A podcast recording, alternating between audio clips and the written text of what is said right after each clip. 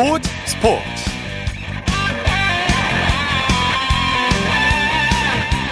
여러분 안녕하십니까? 아나운서 이창진입니다. 한국 셔틀콕이 부활의 스매싱을 날렸습니다. 세계 최강인 말레이시아의 아성을 무너뜨리고 6년 만에 세계 혼합 단체 선수권 대회인 수드리만컵 결승에 올랐는데요. 배드민턴 대표팀은 준결승전에서 말레이시아를 3대 1로 꺾었습니다 한국은 조별리부터 내리 5연승을 했는데요. 특히 남자 복식에서 세계 803위인 김원호, 나성증 조가 세계 2위인 말레이시아의 소유익 아룬시아조를 완파하는 이변을 연출했습니다. 상승세를 타고 있는 우리 선수들의 대회 통산 다섯 번째 우승을 기대해 보겠습니다. 잠시 후 스포츠와이드에서 자세한 소식 전해드립니다. 토요일 스포츠 스포츠 먼저 축구 소식으로 시작합니다. 중앙일보의 박린 기자와 함께합니다. 안녕하세요. 네, 안녕하세요. 토트넘 손흥민 선수가 지금 경기를 치르고 있죠? 네, 토트넘이 한국 시간으로 오후 8시 반부터 홈에서 브렌트포드와 프리미어리그 37라운드를 치르고 있고요. 어, 손흥민 선수는 선발 출전해서 리그 11호 골을 노리고 있습니다. 네. 아, 방금 전에 전반이 끝났는데요. 토트넘이 그 1대 0으로 또 전반을 마친 상황입니다. 네, 현재까지 경기 상황 전해 주시죠. 네, 토트넘이 전반 8분 만에 케인의 선제골로 앞서가고 있습니다. 어, 프리킥 찬스에서 클루셉스키가 내준 공을 또 케인 선수가 대포알 같은 중거리 슛으로 또 선제골을 뽑아냈고요. 네. 어, 손흥민 선수는 이선 공격수로 나섰는데 아직 골과 그 그 도움은 없지만 굉장히 공격을 잘 이끌고 있습니다. 네. 어, 전반 11분에 또 역습 찬스에서 왼발 슛은 골키퍼 선방에 막혔고요. 또 전반에 그 두 차례 굉장히 날카로운 크로스를 올렸거든요. 어, 전반 23분에는 또 손흥민의 크로스를 에메르송 선수가 헤딩 슛으로 연결했지만 그 상대 수비가 또 가까스로 걷어냈고요. 또 네. 전반 43분에는 손흥민의 낮은 크로스를 단주마가 돌려놨는데 어, 여기 이 또한 또 빗나갔습니다. 또 추가 시간에는 어, 손흥민의 회심의 슈팅도 막히면서 어, 그래도 손흥민 선수가 뭐 아직 그 공격 포인트는 없지만요. 이, 이런 추세라면 또 후반전에 또 공격 포인트를 기대해봐도 좋을 것 예. 같습니다. 예, 케인의 프리킥골 아주 기가 막힌 궤적으로 들어갔어요. 토트넘이 다음 시즌 유럽 대항전 출전을 위해서 승리가 필요하죠. 네, 맞습니다. 토트넘이 현재 7위에 그치고 있거든요. 오늘 경기를 포함해서 단 두 경기만 남겨둔 상황인데요. 네. 어, 이미 4위까지 주어지는 유럽 챔피언스 리그 진출 행은 또 불발이 된 네. 상황이고요. 어, 현재 5위와 6위까지 주어지는 유로파 리그 진출권을 노리고 있는 상황입니다. 네. 어, 현재 7위인데 6위 브라이턴의 승점 1점 뒤져 있는 상황이거든요. 하지만 브라이튼이 토트넘보다 무려 그 두 경기나 덜 치른 상황이기 예. 때문에 토트넘은 오늘도 이기고 또 리, 리즈와의 최종전을 이긴 다음에 어, 결과를 좀 지켜봐야 되는 애매한 상황이죠. 승점 6점을 일단 확보를 하고 자 토트넘의 네. 토트넘 이제 감독 대행의 대행이 팀을 이끌고 있는데요. 새 감독 후보로 지금 누가 거론되고 있습니까? 네, 우선은 토트넘은 콘테 감독과 스텔리니 감독 대행을 경질을 했고요. 현재 어, 메이슨 감독 대행이 팀을 이끌고 있는 상황입니다. 네. 어, 최근에는 네덜란드 페에노르트의 슬롯 감독이 강력한 후보로 떠오르고 있는데요. 어, 이 감독은 그 올 시즌에 페예노르트의 그 네덜란드 리그 우승을 이끈 감독이고요. 어, 또 우승 기자회견에서 그 본인이 어, 런던에서 보자 또 이런 농담을 했거든요. 네. 런던은 토트넘 연고지이기 때문에 어, 영국 현지에서는 지금 토트넘과 슬롯 감독 감독이 협상을 시작했다. 또 이런 보도들을 내놓고 아, 있습니다. 이르면 이번 주말에 프리미어리그 우승팀이 확정될 수 있죠. 네, 맞습니다. 현재 그 맨체스터 시티가 그 승점 85점으로 선두고요. 어, 2위 아스널의 승점 4점 앞서 있는 상황입니다. 어, 한국 시간으로 일요일 자정에 어, 맨시티가 만약에 첼시를 꺾는다면 어, 두 경기만 남겨둔 아스널의 승점 7점 앞서게 되면서 어, 맨시티가 그 이번 주말에 또 리그 새 시즌 연속 우승을 확정 지을 수도 있는 상황입니다. 네, 맨시티는 올 시즌에 3관왕에 도전하고 있죠.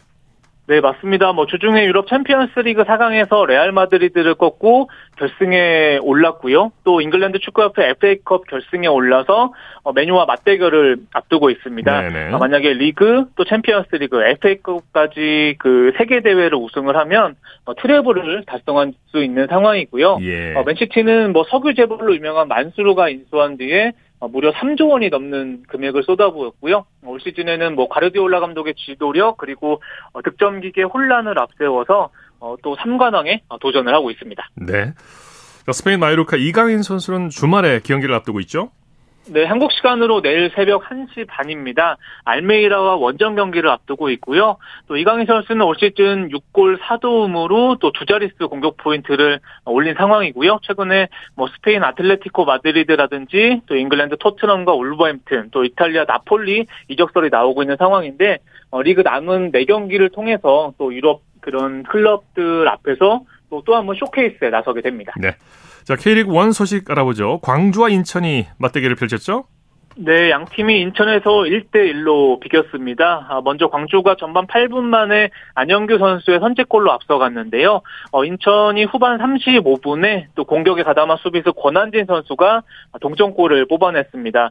어, 양 팀이 좀 최근에 성적이 좋지 않습니다. 인천은 4경기 연속 무승, 또 광주는 7경기 연속 무승에 그쳤습니다. 네. 서울과 제주의 경기는 어떻게 됐습니까? 네, 양 팀이 1대1로 그 역시 비겼습니다. 그 서울은 후반 33분에 그 조나탄 선수에게 선제 실점을 내줬지만 5분 뒤에 윌리안 선수가 동점골을 뽑아냈고요. 어, 서울과 제주는 나란히 7승 3무 4패, 승점 24점을 기록을 했지만 어, 서울이 다득점에 앞서서 2위를 유지를 했습니다. 네, 대전과 대구의 경기도 전해 주시죠. 네, 대구가 원정에서 대전을 1대 0으로 꺾고 2연승을 달렸습니다. 5위 어, 대전은 승점 1점 차로 추격을 했는데요. 어, 대구는 전반 추가 시간에 고재현 선수가 또 크로스를 어, 가슴 트래핑을 한 뒤에 또 왼발 슛으로 연결해서 결승골을 뽑아냈고요. 반면에 대전은 또 동점골을 뽑아내지 못하면서 좀 아쉽게 패배를 당했습니다. 네. K리그 2 경기 결과도 전해 주시죠. 네, 성남이 안산을 3대 0으로 완파하고 6위로 점프를 했습니다. 아, 성남의 크리스 선수가 두 골을 몰아쳤고요. 어, 그리고 2위 안양은 전남을 2대 0으로 제압을 하고 어, 선두 김포를 승점 2점 차로 따라 붙었습니다. 네. 충남 아산은 최하위 천안을 1대 0으로 눌렀고요. 서울 이랜드는 부천을 2대 0으로 완파를 했습니다. 네. 20세 이하 월드컵이 내일 아르헨티나에서 개막하죠? 네, 한국 시간으로 내일 새벽 3시에 또 과테말라, 뉴질랜드 그리고 미국 에콰도르전을 시작으로 어 다음 달 12일까지 그 아르헨티나에서 어, 또 이런 대회가 치러지는 상황입니다. 어, 24개국이 참가를 하고요. 어, 4팀씩 6개 조로 나뉘어서 조별리그를 치르고요. 각 조 1, 2위 그리고 조 3위 중에 상위 4팀이 16강에 올라서 단판 승부를 펼치게 됩니다. 네. 20세 이하 월드컵에서 세계적인 스타들이 많이 나왔어요. 네, 맞습니다. 뭐 스타들의 등용문이라 불리는 대회인데요. 예. 뭐 대표적으로 2005년에 아르헨티나 메시 선수가 우승을 이끌면서 또 이름을 알렸고요. 어, 프랑스의 뭐 포그바 또 노르웨이 홀란도 또 이 대회를 통해서 예. 어, 자신의 그런 그 그 잠재력을 또 보여주기도 했습니다. 아, 특히 2019년 폴란드 대회에서는 우리나라 이강인 선수가 2골 4도움을 올리면서 예. 준우승도 이끌었고요. 또 최우수 선수격인 골든볼을 수상하기도 했습니다. 예. 우리나라는 언제 첫 경기를 치릅니까? 네, 우리나라는 그 한국 시간으로 23일 새벽 3시에 우승 후보 프랑스와 어, 조별리그 1차전을 치르게 됩니다. 네. 어, 우리나라는 프랑스, 온두라스, 또 감비아와 그 F조에 속해 있는 상황인데요. 일단 어, 무조건 1차전이 굉장히 중요하기 때문에 좀 무승부 이상으로 또 가져가야 되는 상황이고요. 어, 일단은 우리나라는 뭐 선수 시절에 또 샤프라고 불렸던 김은중 감독이 지휘봉을 잡고 있고요. 또 대표적인 선수로는 서울 공격수 강성진 선수가 있고요. 그리고 성남 수비수 김지수 선수가 있는데 어, 이 선수가 최근에 잉글랜드 그 브렌트퍼드가 또 관심을 보이고 있는 선수거든요. 네. 이 선수가 또 세계 무대에서 또 어떻게 철벽 수비를 펼칠지 지켜보는 것도 굉장히 좋을 것 같은데 어, 예. 어, 김지수 선수는 또 제2의 김민재라고 또 불리는 선수입니다. 예. 자, 그밖에 국내외 축구 소식 전해주시죠. 네, 그 나폴리를 33년 만에 또 이탈리아 리그 우승으로 이끌었던 스팔레티 감독이 또 팀을 떠날 수도 있다. 또 이런 보도가 이탈리아 현지에서 나왔습니다. 뭐 이탈리아 코리에레 델로 스포르트가 어, 이미 스팔레티 감독이 팀을 떠나기로 결심했다. 또 이렇게 보도를 내놨거든요. 또 아무래도 데 라우렌티스 나폴리 회장과의 그 불화설이 또 이유인 것으로 알려져 있고요. 예. 어, 나폴리는 뭐 지금 김민재 선수와 공격수 오시멘 선수가 떠날 것이라는 소문과 함께 또 여기에 감독까지 또 별별설이 나돌고 있고요. 어, 특이한 거는 만약에 그 스팔레티 감독이 떠나게 된다면 또 나폴리 후임 사령탑으로 또 토트넘을 이끌었던 콘테 감독이 거론되는 게 굉장히 좀 이색적인 소식입니다. 네, 소식 감사합니다. 네, 감사합니다. 축구 소식 중앙일보의 박린 기자와 함께했습니다.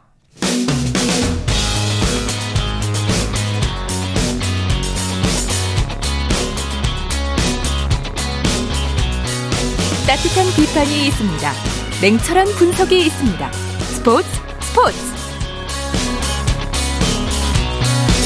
토요일 스포츠 스포츠 생방송으로 함께하고 계십니다. 9시 29분 지나고 있습니다. 이어서 프로야구 소식 전해드립니다. 스포티비 뉴스의 김태우 기자입니다. 안녕하세요. 네, 안녕하세요. 오늘 날씨 더웠는데 날씨보다 프로야구 열기가 더 뜨거운 것 같아요. 네, 그렇습니다. 오늘 저는 사직구장에 있었는데요. 예. 최근 두 팀의 호성적 속에 기대감이 부푸신 팬분들이 22,990석 꽉 메워 주셨습니다. 예, 예. 사직 노래방이 돌아왔다 이런 느낌을 줄 정도로 열기가 뜨거웠고요. 선수들도 한 목소리로 야구할 맛이 난다 이런 이야기를 경기 끝나고 했습니다. 네. 오늘 또 잠실구장도 매진이 됐었고요. 오늘로 KBO 리그 200만 관중을 공식 돌파했습니다. 아, 코로나19 이전과 비교해도 손색이 없을 정도로 빠른 200만 돌파라 흥행 전선에 파란불이 켜졌습니다. 네. 먼저 취재가셨던 부산 사직구장으로 가보죠. SSG가 롯데의 상승세를 잠재웠네요. 네, 사직구장에서는 SSG가 롯데를 5대 0으로 누르고 어제 패배를 서력했습니다. 네. 어제 이겨서 리그 단독 선두로 올라섰던 롯데는 오늘 지면서 하루 만에 선두 자리를 내줬고요. SSG는 시리즈 전적 1승 1패를 만들면서 다시 앞으로 나아가기 시작했습니다. 예, 오늘 승리 1등 공신은 다시 살아난 에이스 김광현 선수라고 할 수 있죠. 그렇습니다. 오늘 만원 관중 앞에서 베테랑답게 전혀 주눅 들지 않는 피칭으로 SSG를 이끌었는데요. 예. 4회 1사까지 퍼펙트 피칭을 펼치는 등 6이닝 동안 1피안타, 무사사구, 9탈삼진, 무실점 역투로 팀 승리를 이끌었습니다. 예. 김광현 선수는 오늘로 개인 통산 152승을 기록해서 역대 공동 4위로 올라섰고요. 다양한 변화구 조합으로 올 시즌 최다 탈삼진을 기록하는 등 에이스의 면모를 유감없이 뽐냈습니다. 네, SSG는 하위 타순의 활약이 돋보였죠. 맞습니다. 중심 타선이 찬스를 만들면 하위 타선이 해결하는 공식으로 오늘 5점을 뽑아냈습니다. 예. 김성현 선수가 중심에 있었는데요. 1대 0으로 앞선 3회 1사 만루에서 우전 적시타를 기록한 것에 이어서 4회에도 2타점 적시타를 기록하면서 상대 선발 댄 스티엘리 선수를 울렸습니다. 예. 김민식 선수도 2안타에 1타점을 기록했고요. 중심 타선에서는 최정, 최주환 선수가 각각 2안타씩을 기록하면서 팀 기회를 만들어줬습니다. 네. 수원에서는 두산이 KT를 꺾고 2연패에서 탈 탈출했네요. 두산이 투타의 짜임새를 앞세워 KT를 6대 0으로 누르고 공동 4위에 올라섰습니다. 네. KT는 여전히 최하위에 처져 있고요. 연승 흐름을 만들지 못하는 등 고전하고 있습니다. 네, 두산 타선이 아주 고른 활약을 보여줬죠. 맞습니다. 오늘 총 12안타가 나오면서 효율적인 공격 루트를 보여줬는데요. 네. 양석환, 허경민, 로하스, 송승환, 이유찬 선수까지 총 5명의 선수가 멀티히트를 기록하면서 예. 활발하게 움직였습니다. 마지막 순간 승리의 쐐기를 박은 건 외국인 타자 로하스 선수였는데요. 오늘 6회 그리고 8회에 연타석 홈런을 때리면서 팀 승리를 자축했습니다. 로하스 선수는 자신의 시즌 8번째, 9번째 홈런으로 홈런 부문에서 어느덧 2위까지 올라섰습니다. 네. 두산 선발 알칸타라 선수 완벽한 피칭을 했죠. 라울 알칸타라 선수가 오늘 큰일을 할 뻔했습니다. 8회 1사까지 단 하나의 안타도 허용하지 않는 예. 노히트 피칭을 펼치면서 대기록에 대한 기대감도 부풀렸는데요. 예. 물론 아웃 카운트 5개를 남기고 기록이 깨지기는 했지만 그래도 8, 8이닝 동안 1피안타 무실점 역투로 시즌 다섯 번째 승리를 수확했습니다. 네. 말 그대로 KT 타선을 힘으로 찍어 누르는 피칭이 인상적이었고요. 이승엽 두산 감독도 알칸타라가 에이스답게 완벽한 투구를 했다. 칭찬을 아끼지 않았습니다. 네. 광주에서는 기아가 키움을 꺾고 4연승을 질주하네요. 광주에서는 기아가 키움을 3대 2로 누르고 5연패 뒤에 4연승을 내달렸습니다. 예. 기아는 한숨을 돌린 채 마지막 경기에 임할 수 있게 됐고요. 키움은 될 듯 될 듯 안 되는 경기 내용으로 8위 자리에서 벗어나지 못했습니다. 네, 양팀 외국인 투수가 선발 맞대결을 벌였죠? 키움 아리엘 후라도 기아 아도니스 메디나 선수가 나란히 선발 등판한 경기였는데요. 두 선수 모두 잘 던졌지만 한 점으로 승패가 갈렸습니다. 메디나 선수는 오늘 5이닝 동안 4피안타 2실점을 기록하면서 승리를 챙겼고요. 반대로 후라도 선수는 6이닝 3실점 2자책점 퀄리티 스타트를 기록했지만 팀 타선의 지원을 받지 못하면서 패전을 안았습니다. 네. 기아는 메디나 선수 이후에 5명의 불펜 투수들을 총 동원하면서 한 점 리드를 지켜냈습니다. 네.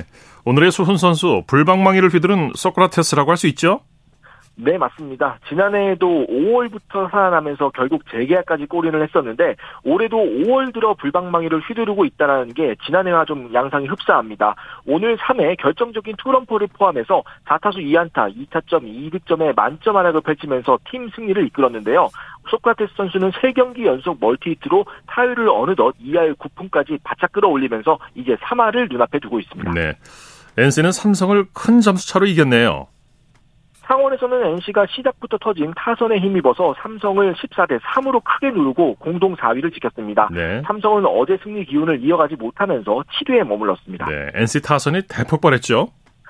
맞습니다. 1회 먼저 두 점을 준 상황이었는데 1회 말 반격에서 곧바로 석점을 뽑으면서 경기를 뒤집더니 2회에 넉점, 4회에는 5점을 추가하는 등 4회까지만 13점을 내면서 승리를 일찌감치 확정지었습니다. 오늘 박건호 선수가 홈런 포함 2안타 3타점으로 맹활약했고요. 8번, 9번 타순에 위치했던 도태훈, 서호철 선수가 각각 3안타씩을 기록하면서 팀 타선에 폭발력을 제공했습니다. 네. 선발 에릭 패디 선수는 5와 3분의 1이닝 동안 5피안타, 8탈삼진, 3실점을 기록하면서 시즌 7번째 승리를 챙겼습니다. 네, 삼성은 경기 내용 면에서도 기대에 미치질 못했어요. 맞습니다. 오늘 타선도 부진했었고요. 선발로 나섰던 기대주 최하늘 선수가 1과 3분의 1이닝 동안 7피안타 7실점으로 크게 무너지면서 손쓸 새도 없이 경기 분위기가 넘어가 버렸습니다. 뒤이어 나온 허윤동 선수도 2와 3분의 1이닝 동안 60점을 하면서 힘을 쓰지 못했고요. 타선도 1회 2점을 먼저 선취했지만 이후 추가점을 내지 못하면서 대패를 인정해야만 했습니다. 네. 이번엔 잠실로 가보죠. LG와 한화가 연장까지 가는 접전을 벌였네요. 방금 경기가 끝났습니다. 네. 두 팀이 연장 12회 접전을 벌였지만 1대 1로 비기면서 네. 결국은 승부를 가리지 못했습니다. 무승부였군요. 경기 내용 정리해 주시죠. 두 팀 투수들이 좋은 활약을 펼치는 가운데 오늘 기회들이 많지가 않았습니다. 한화가 4회 이도윤 선수의 적시타로 한 점을 먼저 뽑았지만 LG가 6회 만루 찬스에서 박동원 선수의 희생 플라이로 동점을 만들면서 경기가 연장으로 흘렀고요. 연장전에서도 두 팀이 모두 기회를 잡았지만 그 필요한 한 점이 나오지 않으면서 예. 결국에는 스코어보드에 점수를 새기지 못하고 1대1 무승부 12회가 그렇게 끝났습니다. 네, 오늘 경기 도중에 판정 시비가 있었죠? 1대1로 맞선 9회 무사 1루 LG 공격에서 약간 소란이 있었습니다. 1루 주자 신민재 선수가 도루를 시도할 때 포수 최재훈 선수가 정주현 선수의 방망이를 건드렸는데요. 그런데 이 상황이 정주현 선수가 방망이를 던지면서 타격하는 과정이었기 때문에 최재훈 선수가 맞았다. 그러니까 방망이가 와서 맞았다라고 볼 수도 있겠습니다. 네. 이에 심판진이 4심 합의 끝에 포수 타격방해 선언으로 정주현 선수가 출루를 했었는데요. 최현우 하나 감독은 오히려 수비방해라고 맞서는 등 약간 논란이 좀 있었습니다. 그런데 지금 KBO에서 방금 공식 발표를 했는데요. 이 상황이 타격 방해가 아니라 수비 방해로 판정이 됐어야 한다면서 추후 심판들의 징계 같은 후속 조치를 계획하고 있다고 공식 네. 발표했습니다. 네. 자, 이번에는 코리안 메이저리그 소식 살펴보죠. 김하성 선수 두 경기 연속 안타를 쳤네요. 네, 김하성 선수가 오늘 보스턴과의 경기에서 2번 타자로 전진 배치가 됐습니다. 보통 김하성 선수가 6번이나 7번을 쳤었는데요. 오늘 4타수 1안타를 기록했지만 무기력한 팀 타선을 구해내지는 못했습니다. 네. 오늘 샌디에이고는 주축 타자들이 모두 부진한 가운데 보스턴에 1대 6으로 졌는데요. 어느덧 3연패로 5할 승률과 점차 멀어지고 있습니다. 샌디에이고가 올 시즌을 앞두고 많은 돈을 쓰면서 타선에 투자를 했었는데 오히려 이 타선이 힘을 쓰지 못하면서 팀 전체가 어려워지는 양상으로 이어지고 있습니다. 네. 김하성 선수가 메이저리그 수비 부분에서 1위를 차지했다고 하죠? 그렇습니다. 굉장히 기분이 좋은 소식이었는데요. 예. Fielding Bible이라고 SIS라는 업체가 수비력을 따로 계산해 집계를 하는데 이게 꽤 오래 집계를 하고 있습니다. 공신력을 인정을 받고 있는데요. 김하성 선수가 지금까지 수비로 막은 점수가 무려 12점이라고 합니다. 예. 이게 메이저리그 선 전체 선수 중에 최고 기록이에요. 네. 그러니까 이루수뿐만 아니라 메이저리그 전 포지션에서 최고의 수비력을 보여주고 있다는 얘기인데요. 2위권이 9점을 막아냈으니까 김하성 선수의 독보적인 수비력을 실감할 수 있습니다. 네. 김하성 선수가 지난해 골드글러브 최종 후보에 오르면서 이미 현장에서는 김하정 선수의 수비력을 인정하고 있고요. 올해 이 페이스라면 조심스럽지만 아시아 내야수 사상 첫 골드글러브 기대할 수 있겠습니다. 예. 자, 김하성 선수가 부상을 입은 마차도의 빈자리를 메울 수 있을까요? 마차도 선수가 공에 이제 왼손을 맞았는데 여기서 네. 미세한 골절이 발견이 됐다고 하거든요. 예. 그래서 그 이후에 지금 경기에 제대로 출전을 하지 못하고 있는 상황인데 마차도 선수의 3루를 샌디에고는 김하성 선수에게 맡기고 있습니다. 예. 수비 측면에서는 김하성 선수가 마차도 선수보다 못할 게 없는데 문제는 마차도 선수가 책임졌던 타격과 장타입니다. 예. 김하성 선수가 이 공백을 잘 메운다면 또 팀 내 값어치가 커지는 현상으로 이어질 수 있을 것 같고요. 네. 샌디에고의 위기 탈출에 김하성 선수가 한몫을 거둘 수 있을지 주목됩니다. 네, 두 경기 연속 안타를 쳤고 이제 타격감이 슬슬 올라오고 있어요. 자 배지환 선수도 팀 승리 힘을 보탰죠. 네, 애리조나와의 경기에서 오늘 4타수 3안타, 1볼넷 1타점 2득점이라는 대활약을 펼치면서 팀의 13대 3 대승에 일조했습니다. 네. 상대 에이스 잭 갤런 선수를 상대로 2루타를 치면서 강한 인상을 남겼고요. 빅리그 데뷔 후에 첫 한 경기 4출루에 성공하면서 배대한 선수가 출루율을 한껏 끌어올린다 동시에 기분 전환까지 확실히 했던 그런 날로 기억될 것 같습니다. 네, 소식 감사합니다. 네, 감사합니다. 프로야구 소식 스포티비 뉴스의 김태우 기자와 정리했고요. 이어서 한 주간의 해외 스포츠 소식 전해드립니다. 월드 스포츠 연합뉴스 영문뉴스부의 유지호 기자와 함께합니다. 안녕하세요. 네, 안녕하세요. 남자 테니스 나달이 내년 시즌을 끝으로 은퇴하겠다고 발표했다고요? 네, 최근 부상에 시달려온 나달이 지난 목요일 기자회견을 열고 2024년이 선수 생활의 마지막 해가 될 것이라고 발표했습니다. 네. 어, 또 이 자리에서 이달 말 시작하는 시즌 두 번째 메이저 대회 프랑스 오픈에 나가지 못한다고도 했는데요. 어, 나달은 고관절 부상 때문에 4개월 가까이 치료 및 재활에 전념하는 중입니다. 올해 1월 호주 오픈 2회전에서 탈락한 나달은 예. 이후 공식 경기에 나오지 못하고 있는데요. 어, 나달은 프랑스 오픈에서만 통산 14번 우승했고 메이저 대회 단식에서 22번 정상에 올라 노박 조코비치와 이 부분 공동 역대 1위에 올라 있는데요. 어, 올해 3월 18년 만에 어, 단식 세계 랭킹 10위권 밖으로 밀려났고요. 지난해 우승한 프랑스 오픈 랭킹 포인트가 빠지면 6월 순위에서는 100위 밖으로 나갈 것으로 예상됩니다. 예. 나달이 2005년부터 프랑스 오픈에 단 한 번도 빠진 적이 없는데 올해 결정을 하게 되면서 젊은 선수들의 우승 경쟁이 본격화되겠네요. 네, 그렇습니다. 이 나달과 더불어 이 조코비치도 1월 호주 오픈 우승 이후에 주춤한 상태라서요. 이번 프랑스 오픈에서는 차세대 스타들의 경쟁이 어느 때보다 치열하게 펼쳐질 듯한데요. 먼저 최근 마드리드 마스터스 2연패에 성공하면서 세계 랭킹 1위 등극을 예약한 카를로스 알카라스가 강력한 우승 후보로 꼽힙니다. 네. 또 최근 조코비치에 2연승을 거둔 홀게르 루네 역시 우승에 도, 우승에 도전할 만한 선수고요. 또 빠른 발과 지구력을 앞세운 경기 스타일이 조코비치와 비슷하다는 평가도 받고 있습니다. 네. 또 지난 두, 두 개의 프랑스 오픈 대회 준우승자인 스테파노스 치치파스 또 카스페르 루드 역시 정상을 노릴 만한 선수들입니다. 네. 여자 테니스 전 세계 1위 시모나 할레프가 두 번째로 도핑 의혹을 받고 있다고 하죠? 네, 할레프는 지난해 10월 도, 도핑 양성 반응을 보였는데요. 이번에는 생물학적 여건에서 문제점이 발견됐다고 국제 테니스 청렴 기구가 금요일 발표했습니다. 예. 의학 전문가들이 할레프의 생물학적 여건을 분석한 후 이 같은 결론을 내렸다고 했는데요. 어, 프랑스 오픈과 윈블든에서 각 한 차례씩 우승하고 2017년 여자 단식 세계 1위까지 올랐던 할레프는 어, 트위터에 성명을 올려서 자신의 결박을, 결백을 주장했습니다. 네. 또 이달 말 소명할 기회를 기대하고 있다고 했는데요. 할레프는 지난달 가진 한 인터뷰에서는 아, 자신의 샘플이 오염됐다는 증거를 국제 테니스 연맹에 제출했다고 밝힌 바도 있습니다. 지난해 도핑 테스트에선 어, 신장에 문제가 있는 환자들이 복용하는 약물의 성분이 검출된 바 있습니다. 네. 미국의 수영 스타 게일럽, 케일럽 드레슬이 약 1년 만에 복귀 경기를 치렀다고요. 네, 미국 수영 황제 마이클 펠프스의 후계자로 불리는 이 드레슬이 지난 주말 미국 애틀란타에서 열린 한 소규모 대회 저병 남자 100m에 출전해 52초 4일내 기록으로 2위에 올랐습니다. 어, 지난 2021년에 열린 도쿄올림픽 당시 기록보다 3초 가까이 느린 시간이었지만 어, 드레스는 경기 후 만족스러운 표정으로 동료들과 농담도 주고받았다고 하는데요. 어, 이 선수는 지난 6월 어, 헝가리에서 열린 세계선수권 대회 기간 중에 잔여 경기 출전 포기를 선언한 뒤에 약 11개월 만에 공식 경기를 이번에 처음 치렀습니다. 네. 한동안 기권 이유를 밝히지 않고 있다가요. 지난해 9월 소셜미디어를 통해 심각한 공황장애에 시달렸다고 털어놓기도 했는데요. 드레스는 2017년과 2019년 세계선수권에서 각각 7관왕과 6관왕에 오르면서 두 대회 연속 남자부 MVP에 뽑혔습니다. 또 도쿄올림픽에서는 다섯 개의 금메달을 휩쓸면서 절정의 기량을 과시하기도 했는데요. 네. 작년 세계선수권에서는 금메달 두 개를 딴후 도령 기권했는데 이번에 약 1년 만에 경기장에 나섰습니다. 네. 자, 소식 감사합니다. 네, 감사합니다. 월드스포츠 연합뉴스 영문뉴스부의 유지호 기자였습니다.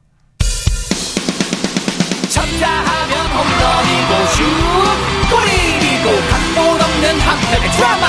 그것이 바로 그것이 바로 손에 잡힌 우승 트로피. 목에 걸린 그 배달 너와 내가 하나 되는 그것이 바로 그것이 바로 그것이 바로 꿈꾸던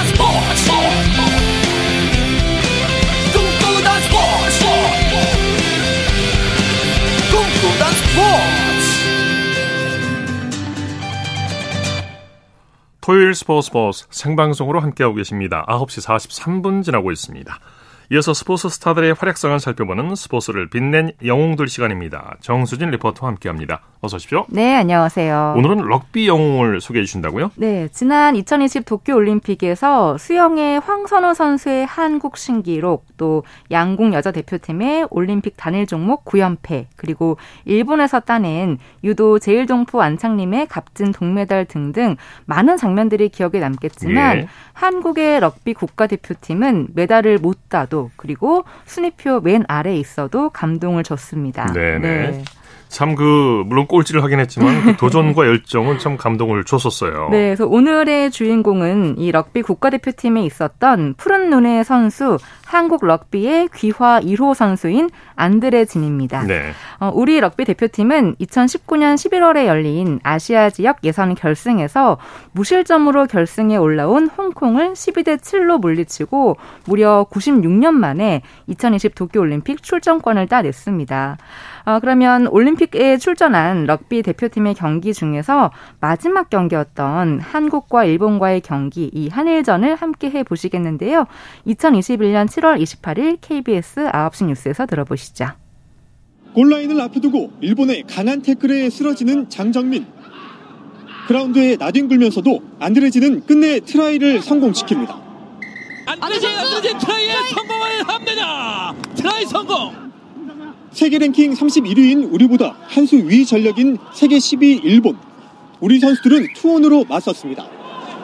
전후반 14분 내내 온몸을 던졌고 격렬하게 부딪혔습니다. 전반 12점을 뽑으며 리우 올림픽 4강팀 일본을 긴장시켰습니다. 그러나 초반부터 모든 걸 쏟아부은 선수들은 후반 체력이 떨어져 결국 31대 19로 졌습니다. 12개 팀 가운데 최하위. 전패를 당하고도 우리 선수들은 당당했지만 아쉬운 마음을 감추지는 못했습니다. 저희끼리도 마음 단단히 먹고 한번 이기자고 들어갔는데 좀 상황이 아쉽게 돼서 좋은 기억들 가지고 다시 가고 싶었는데 눈 깜빡하니까 이제 끝난 것 같아요. 너무 허탈하고 아쉽네요. 네. 실업과 대학 7개 팀에 등록 선수는 1000명에도 못 미치는 현실. 이제는 이번에 보여준 패기와 도전 정신에 더해 투자와 저변 확대가 필요한 시점입니다. 저 이후에 다음 선수들이 올림픽 나와서 좋은 결과가 있기를 간절히 기원하고 기도하겠습니다. 대한민국 럭비팀의 도쿄에서의 여름은 이렇게 끝이 났지만 첫 올림픽 무대에서 보인 투지는 이 다음을 기대하게 합니다. 한국! 도쿄에서 KBS 뉴스 오정현입니다. 네, 네, 이 한일전의 첫 득점을 안드레 진이 트라이로 이뤄냈는데요. 예. 트라이는 상대팀 골 라인 안에 볼을 내리 찍는 득점입니다. 네네. 이때 안드레 진이 몸을 힘껏 뻗어서 그 태클을 다 이겨내고 상대 골 라인 안에 공을 찍었던 장면이 참 인상적이었어요. 네. 네. 근데 이렇게 모든 선수들이 열심히 했지만 한일전에서 또 아쉽게 지면서 12위를 했습니다. 네. 네. 안드레진 선수 한국 럭비의 귀하 1호 선수인데 프로필을 좀 더 자세히 전해 주실까요? 네. 이 안드레진의 전체 이름은 코키아드 안드레진이고요. 106 196cm에 100kg이 넘는 건장한 체격을 갖추고 있습니다. 예. 어머니가 한국인이고요. 아버지가 미국인이에요. 그러니까 한국에서 태어났는데 초등학교 때 무역업을 하는 아버지를 따라서 한국을 떠났고 이후 캐나다, 중국, 일본 등에서 거주를 했습니다. 예. 하지만 이 한국의 뿌리를 강조한 어머니 덕에 한국어도 잘하고 한국 문화도 잊지 않았다고 해요. 네. 네. 럭비는 어떻게 해서 시작을 했답니까? 네. 이 91년생인 안드레지는 2002 한일 월드컵을 보면서 축구 선수를 꿈꿨는데요. 그런데 캐나다 고등학교 고등학교에서 럭비공을 잡았고 미국에서는 17세 이하 대표팀에서 뛸 정도로 실력을 인정받았습니다. 예. 어, 심지어 이 공부와 럭비를 같이 하느라 대학을 1년 더 다니기도 했는데요. 대학교 마치기 전에는 샌프란시스코 세미 프로팀에 입단해서 팀을 승리로 이끄는 저력도 보여줬습니다.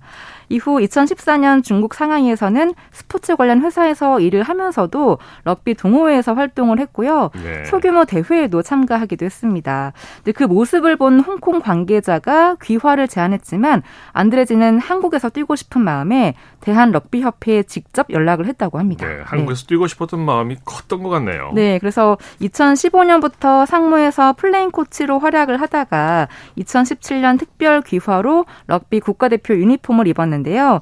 이 안드레즈는 늘 한국인이라고 생각하고 있었기 때문에 그 많은 유니폼들 중에서 한국 국가대표 유니폼이 가장 좋다고 했습니다. 네. 아, 그래서 그런지 이 태극기를 가슴에 품고 뛰었던 2020 도쿄올림픽 특히 이 한일전은 너무나도 기억에 남는 경기기도 했는데요. 관련 내용을 2021년 8월 31일 MBC 에브리원에서 방송된 비디오 스타에서 들어보시죠.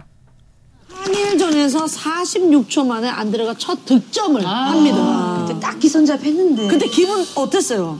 축하할 시간도 기분 좋을 시간도 없었어요. 찍은 순간에 다음 역할을 벌써 넘어가야 돼서 아~ 찍은 순간에 잠깐 1초라도 좋아하고 오케이 네. 이제 킥을 넣어야 되지 하고 다음 이제 킥오프를 가서 잡아야 되지 네. 이런 생각이 이제 돌아가고 있습니다. 아 이제 한국의 럭비가 도입된 지 98년 만에 첫 올림픽 출전이었어요. 98년 만에. 그러니까 처음 딱 출전했을 때 기분이 어땠어요?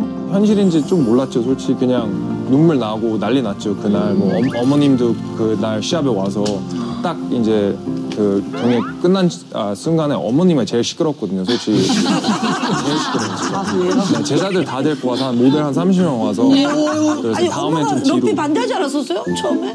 아, 네, 좀 반대하는데 이제 너무 좋아하죠.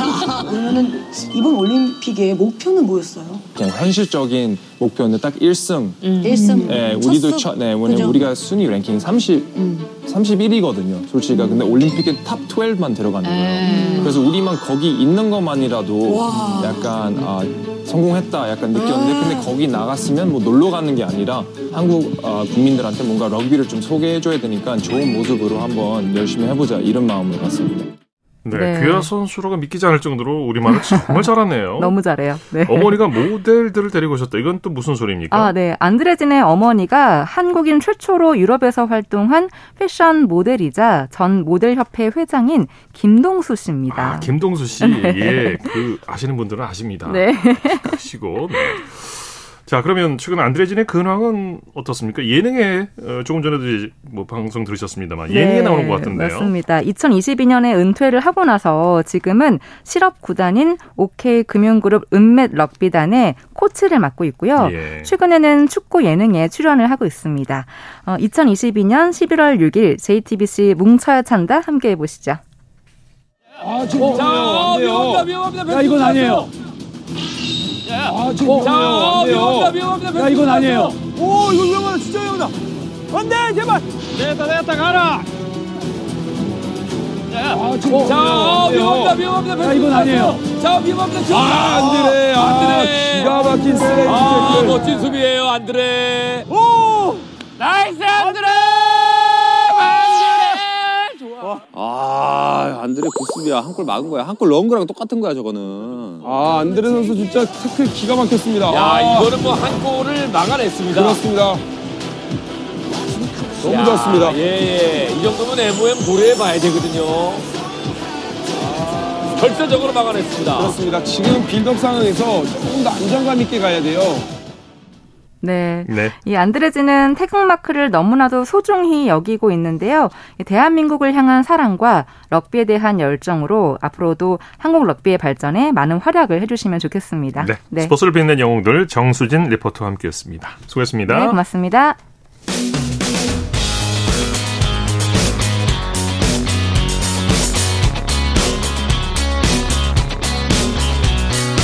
따뜻한 비판이 있습니다. 냉철한 분석이 있습니다. 스포츠 스포츠 이어서 다양한 종목의 스포츠 소식을 전해드리는 스포츠 와이드 시간입니다. 이혜리 리포터와 함께합니다. 어서 오십시오. 안녕하세요. 자, 세계 혼합 단체 배드민턴 선수권 대회 수디르만컵에서 우리나라 대표팀이 결승에 진출했죠? 네, 우리나라 배드민턴이 6년 만에 수디르만컵 결승에 진출했습니다. 네. 이 대회는 지난 14일 일요일부터 내일까지 중국 수저우에서 열리고 2년마다 열리는 세계 혼합 단체 배드민턴 선수권 대회입니다. 예. 단체전이인 만큼 경기 방식을 조금 소개를 해드리면요. 혼합 복식 단식을 경기를 치른 이후에 남자 단식을 진행을 하고 그리고 여자 단식 경기를 한 다음에 남자 복식 경기를 치르고요. 마지막으로 여자 복식까지 이 순서대로 다섯 판을 치러서 세 판을 먼저 이기는 나라가 승리를 하게 되는 그렇군요. 단체전입니다. 네. 어, 대표팀은 오늘 대회 준결승전에서 말레이시아를 3대 1로 눌렀습니다. 은메달을 확보한 대표팀은 3위에 그쳤던 직전 대회 때보다 더 높이 안착했습니다. 네. 우리나라와 말레이시아 와의 준결승전은 어땠는지 자세히 전해 주시죠. 네. 첫 판인 혼합복식에서 서승재 최우종조가 나섰고요. 말레이시아를 2대 1로 역전승으로 거두면서 기분 네. 좋게 이겼습니다. 남자 단식 전현 전혁진이 0대 2로 졌지만 역시 여자 단식 안세영이 곧바로 2대 0으로 완승으로 이겼고요. 또 남자 복식 김원호 나성승조가 이기면서 덕분에 여자 복식 백하나 이소희조가 체력을 비축했습니다. 예. 건너편 준결승전에서는 어, 중국과 일본과의 대결인데 현재 경기 중이거든요. 중국이 일본을 꺾을 것이라는 이런 전망이 좀 우세합니다. 중국이 만약에 결승에 올라가면 여자 단식의 안세영과 천이페이의 맞대결이 성사가 되는데 이미 이 대회에서 안세영은 세계 1위, 일본의 야마구치와 그리고 대만의 타이징을 제압을 했기 때문에 천이페이를 상대로도 기세를 이어갈지 주목이 됩니다. 결승은 내일 오후 3시에 열립니다. 예. 자, 여자 배구 대표팀 고문으로 활동하는 김연경 선수 소식 준비하셨죠? 네, 김연경이 여자 배구 대표팀의 고문격인 어드바이저가 돼서 애정어린 잔소리꾼으로 변신을 했습니다. 주장 박정아는 김연경이라는 이 존재감만으로도 큰 힘이 된다고 말했는데요. 김연경 어드바이저와 그리고 박정아 배구 대표팀의 주장 인터뷰 준비했습니다. 지난 16일 화요일 KBS 9시 뉴스입니다. 김연경이 공을 직접 때려가며 대표팀의 수비 훈련을 지도합니다. 김연경은 코트 곳곳을 누비며 대표팀 후배들에게 자신의 경험을 전수했습니다.